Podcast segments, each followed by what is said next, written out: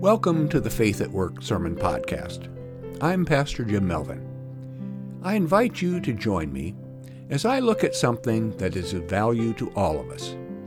And that's how we can let go of our anxieties and worries and find peace in our hearts and minds. I'm going to begin with a reading from Paul's letter to the Philippians, where he gives us some helpful hints.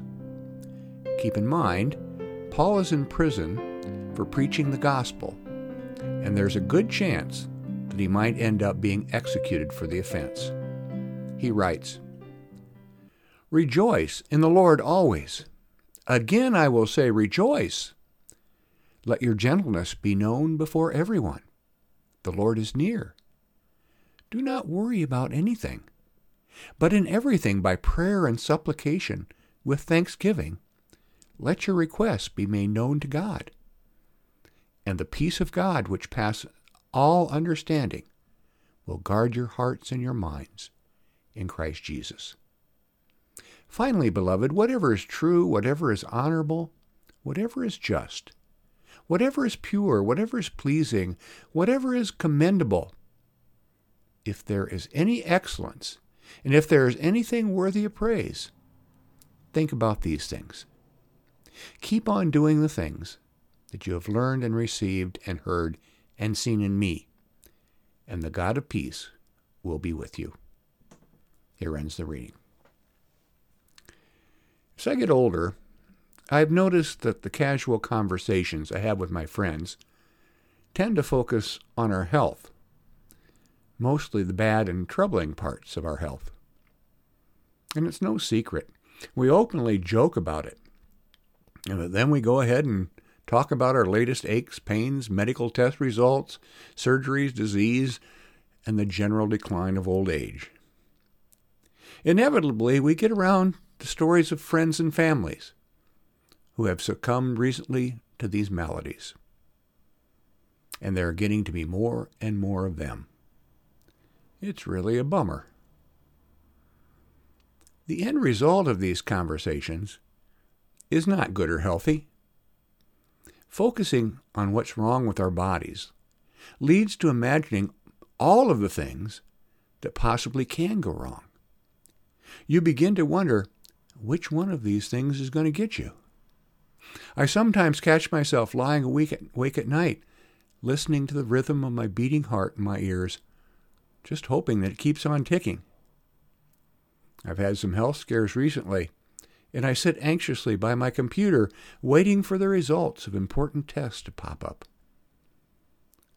I guess that's why next to the test results is a button that you can push if you don't want to see the results and avoid the anxiety. Well, what was Paul's secret?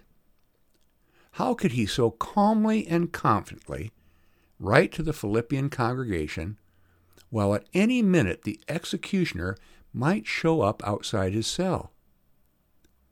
Instead of talking about how afraid or worried he is, he wants to share his secret for dealing with worry and anxiety. The first piece of advice that he gives has become one of his most famous quotes.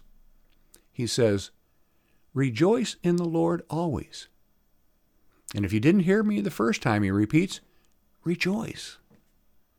And the key word here is always. Paul says to rejoice always and under all circumstances. You might say that he's saying that to rejoice is a choice. The act precedes the feeling.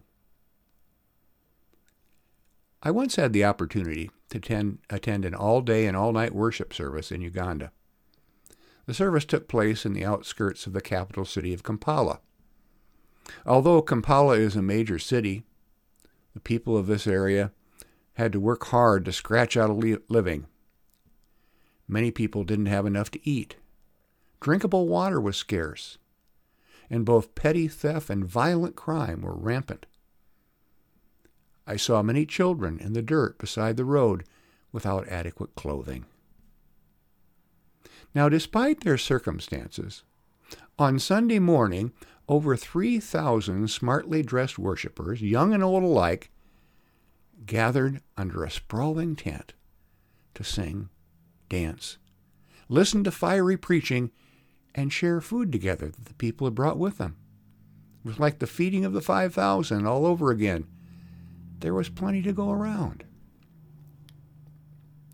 Now, when I hear the words rejoice in the Lord always, this is the scene that comes to my mind. These people knew how to rejoice, always. And I know from witnessing this service that the participants were at least relieved of their anxiety and worries at the moment.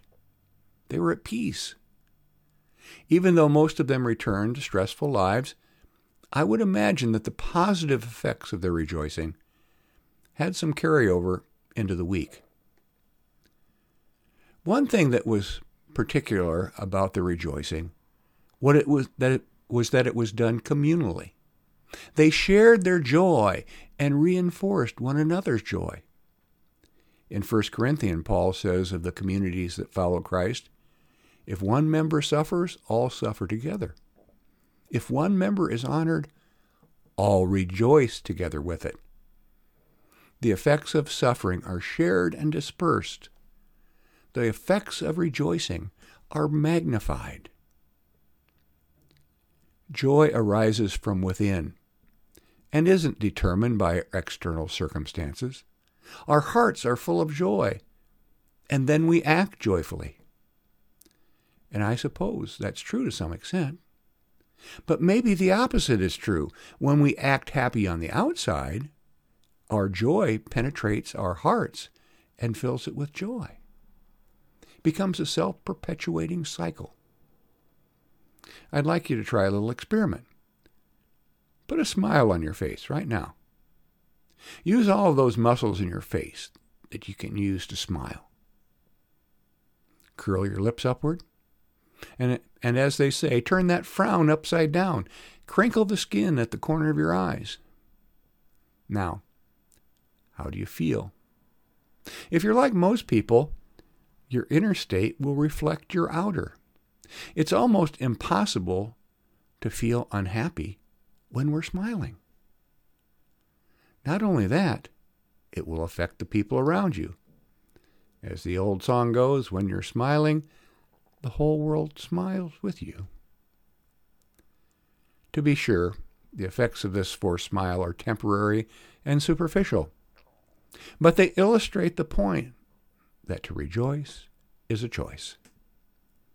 It may be just what you need to turn things around in a stressful situation, and you may change the trajectory of someone else's mood also. Oh, I left out one important part of what Paul says. He's talking about a particular type of rejoicing. Rejoicing in the Lord. At the center of our rejoicing is the knowledge that we have a loving God who sent us a Savior to grant us eternal life. And no matter what our current circumstances, our salvation is assured. So our rejoicing is not phony, nor is it in vain. Whether we gather by the thousands to celebrate the good news of Christ, or if we rejoice alone in our room, we have something to rejoice. So when you are feeling down, when life's burdens seem too much to go on, rejoice. Now, for a second piece of advice, he said, Let your gentleness be known to everyone. I once had a neighbor who was neither kind nor gentle. As a matter of fact, Bob was an old grouch. When he moved in next door, my wife and I took some cookies that she'd made over to him. He opened the door with a frown, and before we could greet him, he said, I'm sorry. I don't do neighbors. He took the cookies and almost slammed the door in our face. He quickly established himself as the neighborhood curmudgeon he yelled at the neighborhood kids whenever they passed in front of his house. Whenever our dog let out so much as a yip in the backyard, he would yell, Shut that thing up. He avoided contact with us when he would get out of his car and dart into his house. Now, I had to feel sorry for this man.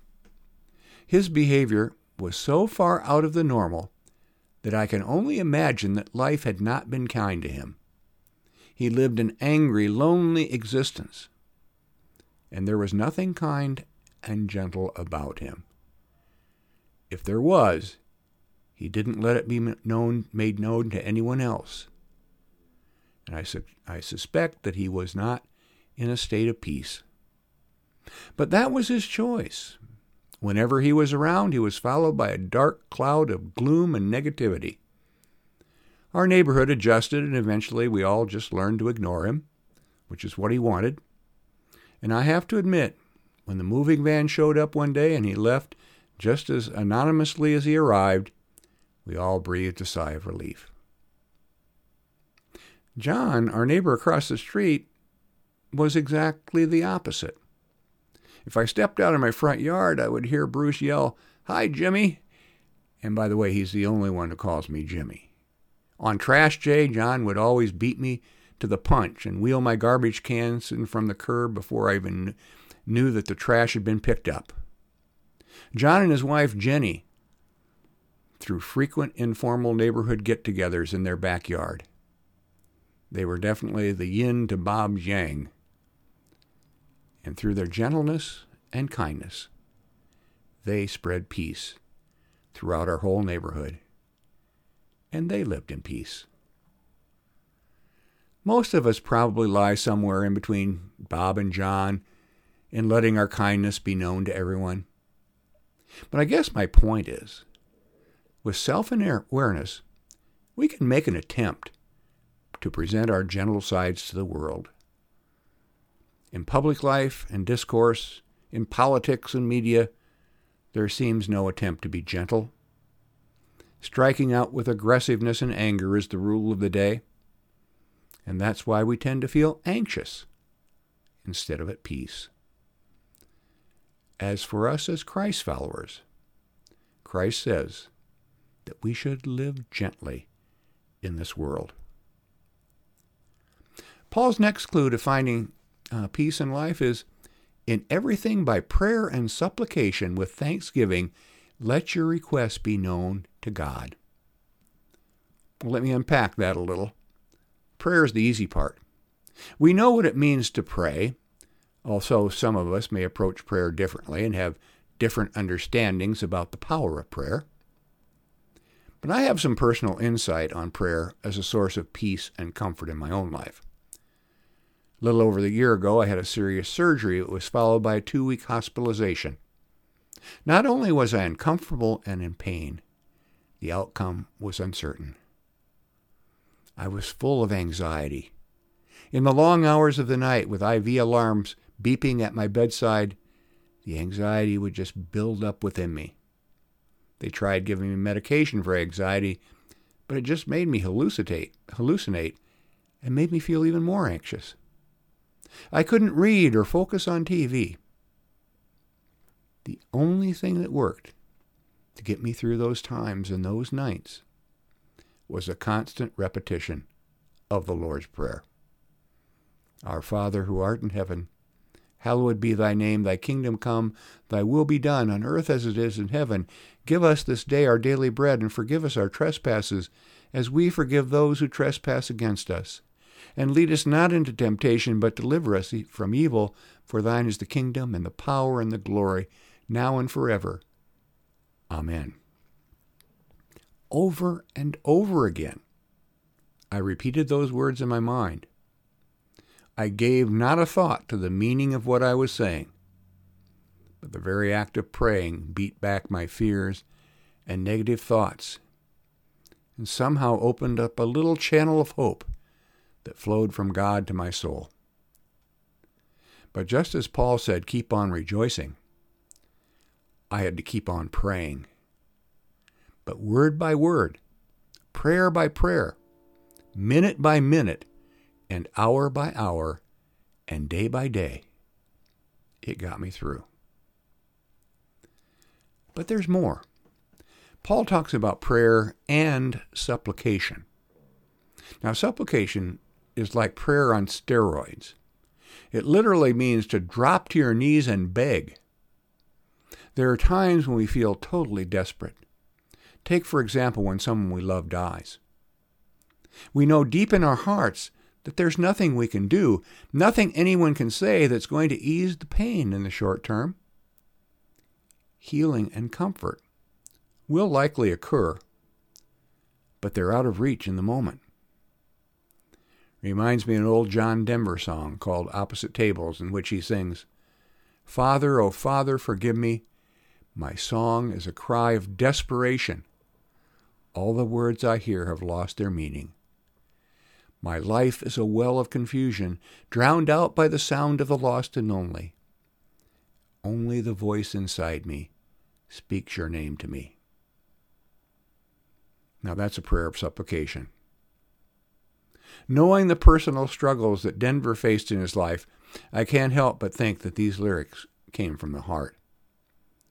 But even in the depths of desperation, God's voice spoke to him. Even Jesus prayed prayers of desperation. Knowing that he was about to be arrested, Jesus goes to the Garden of Gethsemane with his disciples, where he says to them, Sit here while I pray. He took with him Peter and James and John and began to be distressed and agitated. And he said to them, I am deeply grieved, even to death. Remain here and keep awake. And going a little farther, he threw himself on the ground and prayed that if it were possible, the hour might pass from him. He said, Abba, Father, for you all things are possible. Remove this cup from me. Not what I want, but what you want be done. In his account of the same incident, the gospel writer Luke says that Jesus' sweat became like great drops of blood falling on the ground. But even in the midst of physical and emotional anguish, through his supplication, he is able to turn himself over to the will of God. Thy will be done. Our supplications, our deep humbling ourselves before God, can also serve us in our Garden of Gethsemane moments. And we are certain to face them at some point. Can you see what Paul has done for the Philippians and for us? He's provided us with a toolkit to, to defeat fear and anxiety. We can rejoice. We can act gently and kindly. We can pray, and we can prostrate ourselves before God in supplication. And all of this can be done with thanksgiving for what God has and will do for us. And as Paul says, keep on doing these things that you've learned and received and heard and seen in me, and the God of peace will be with you. And I'll end with that prayer for you today. May the peace of God, which passes all understanding, keep your hearts and minds in Christ Jesus. Amen.